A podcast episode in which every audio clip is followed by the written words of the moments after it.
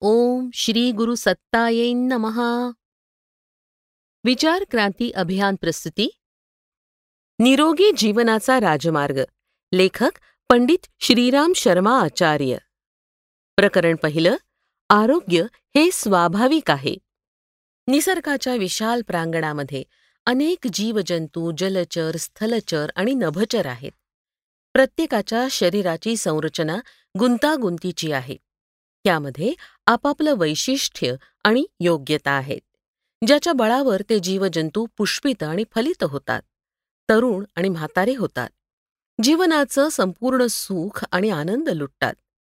पृथ्वीवर राहणारे प्राणी उदाहरणार्थ गाय म्हैस बकरी मेंढी घोडा कुत्रा मांजर उंट इत्यादी जनावरं निसर्गाच्या सान्निध्यात राहतात. त्यांचं भोजन साधं आणि स्वाभाविक असतं. त्यांचा आहार आणि विहार संयमित असतो. गवत झाडांची हिरवी ताजी पानं किंवा फळं इत्यादी खाऊन त्यांची भूक मिटते. नद्या आणि तलावाच्या पाण्यावर ते आपली तहान भागवतात. ऋतुकाळाप्रमाणे विहार करतात. त्यांच्या शरीरात ऋतूनुसार काही बदल होत असतात. त्यांच्या स्वतःच्या स्वाभाविक वृत्ती त्यांना स्वतः आरोग्याकडे नेत असतात. त्यांना योग्य मार्गावर ठेवणारा निसर्ग ही त्यांची माताच आहे. जर ते कधी एखाद्या कारणामुळे अस्वस्थ झाले तरी निसर्ग स्वतः त्यांचा उपचार सुद्धा करतो. कधी पोटाला आराम देऊन कधी ऊन कधी मालिश कधी मातीचे प्रयोग आणि उपवासाद्वारे तर कधी ब्रह्मचर्याद्वारे. कोणत्या ना कोणत्या प्रकारे जीवजंतू स्वतःहून आरोग्य सांभाळतात? पक्ष्यांनाच बघा. जगात असंख्य पक्षी आहे.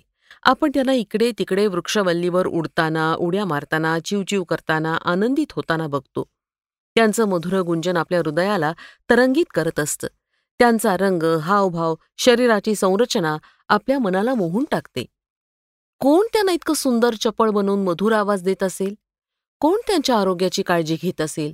कोण त्यांना आरोग्य संवर्धनाचा धडा शिकवत असेल? आणि जेव्हा हे आजारी पडत असतील तेव्हा कोण त्यांना औषध पाणी देत असेल? पक्ष्यांना आजारामुळे अकाली मृत्यूच्या दाढेत जाताना कुणी बघितलं नसेल. बहुतेक पक्ष्यांना दुसरे पक्षी किंवा प्राणी मारून खातात. ते स्वतः आपल्या मूर्खपणामुळे आजाराला निमंत्रण देऊन मरत नाही. त्यांच्यात पूर्ण निरोगी राहण्याचे आणि आरोग्याचा मधुर आनंद मिळवण्याचे सामर्थ्य आहे. निसर्गच त्यांचं रक्षण करतो. स्वतःच शरीरात एकत्रित झालेल्या विषाला बाहेर काढण्याचा प्रयत्न करतो आणि शरीराच्या संवर्धनाची पुरेपूर व्यवस्था ठेवतो. निसर्गच त्यांचा डॉक्टर हकीम किंवा वैद्य आहे. निसर्गाची परिपूर्णता. निसर्गामध्ये विविधता आणि परिपूर्णता आहे. प्रत्येक प्रकारची विपुलता आहे. आनंद आरोग्य इतकं विपुल आहे की आपण त्याची सीमा ठरवू शकत नाही. आरोग्याच्या त्या अधिकतेमुळेच निसर्गातील अनेक पशुपक्षी जीवजंतू जीवनाचा आनंद घेतात. पाणी हवा प्रकाश आणि भोजनातून जीवनतत्व शोषून ते दीर्घ जीवनाचं सुख भोगतात. निसर्गाच्या कणाकणामध्ये पानं फळं वृक्ष आणि पाण्याच्या प्रत्येक थेंबात आरोग्य भरलेलं आहे. आपण घेत असलेल्या हवेच्या प्रत्येक अंशामध्ये पाण्याच्या प्रत्येक थेंबामध्ये फळं आणि भाज्यांमध्ये आरोग्य आणि शक्ती आपल्यासाठी संचिता आहे. निसर्गाजवळ जीवनाला सर्वांगानं निरोगी ठेवण्याची सगळी उपकरणं आहेत. निसर्गात विविधता आहे.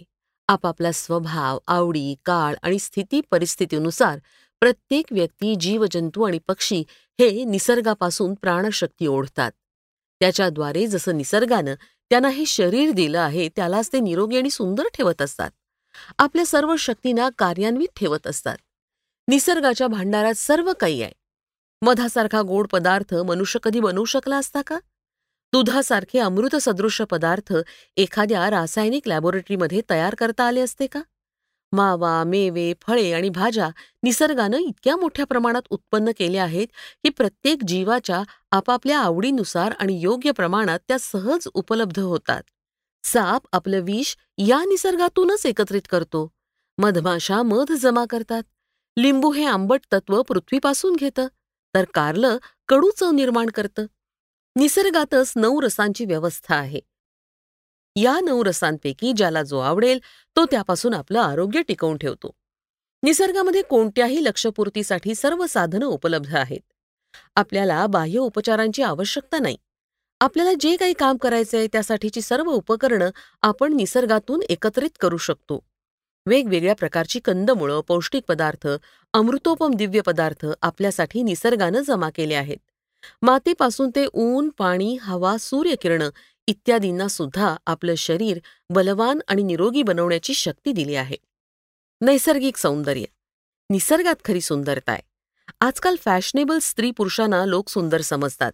त्यांची प्रशंसा करताना थकत नाहीत. परंतु हा फक्त भ्रम आहे. वास्तविक सौंदर्य तर पूर्णपणे विकसित परिपुष्ट आणि निरोगी शरीरामध्ये आहे. प्रत्येक स्नायूत स्वाभाविक सौंदर्य आहे. ज्या युवक किंवा युवतीच्या शरीरात लाल रक्त प्रवाहित होत आहे ज्यांच्या शरीरात स्वाभाविक लालिमा आहे ज्यांचा शारीरिक बांधा संतुलित आहे.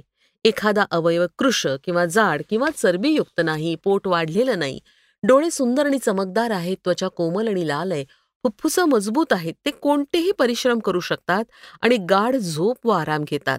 स्वच्छ पाण्यानं सोडा लेमन दारू चहा सरबत नव्हे ज्यांची तहान शांत होते. चूर्ण चटणी करता ज्यांची जीभ लाडावलेली नाही. ज्यांच्या स्वभावात चिडचिडेपणा राग उतावीळपणा उदासी किंवा निरुत्साह नाही अशा निरोगी मनुष्यालाच पूर्ण सुंदर म्हणणं योग्य होईल. श्री विठ्ठलदास मोदी म्हणतात मोराचे निळे हिरवे पंख सिंहाची आयाळ बारशिंग्याची लांब शिंग सांडाचे रुंद खांदे कोंबड्याच्या डोक्यावरील तुरा बैलाची लांब शेपटी आणि सापाच्या रुंद फण्याला कोण सुंदर म्हणणार नाही?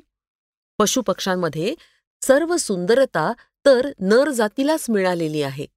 निसर्गानं जिथे नर जातीला सुंदरता दिली तिथे शक्तीसुद्धा दिली आहे. वास्तविकपणे पुरुषाचं सौंदर्य हे त्याच्या शक्तीमध्येच आहे. पुरुष किंवा स्त्री असो त्यांना पूर्ण निरोगी आणि सुंदर राहावयाचं असेल तर त्यांना निसर्गाचा आश्रय घ्यावा लागेल. प्रकृतीच्या नियमांचं पालन करावं लागेल. व्यायाम आणि नैसर्गिक भोजनाद्वारे शरीराच्या प्रत्येक मांसपेशीला संतुलितपणे विकसित करावं लागेल. शक्तीचं नियोजन करावं लागेल तेव्हाच आपण सुंदर दिसू शकू. निसर्गामध्ये मुळातच सुंदरता विद्यमान आहे. चेहऱ्यावर लाल रंग पावडर क्रीम लावण्याचा काय फायदा?